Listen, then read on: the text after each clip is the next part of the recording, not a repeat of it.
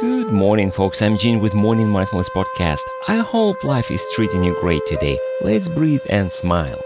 There is a phenomenon in math and in language called double negative. Like if you take a negative number and put another minus in front of it, the number becomes positive. Okay, it may sound bizarre, I hear you.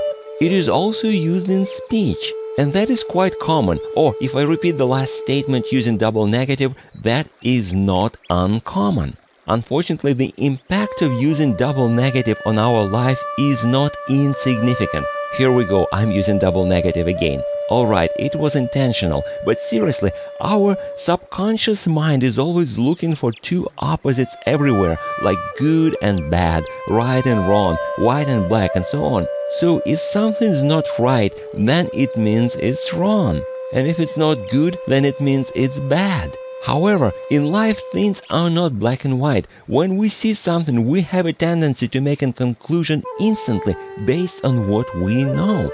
But what our brain knows is that minus 1 is an opposite of plus 1. That's it. But every single event in our life consists of trillions of these bits of information.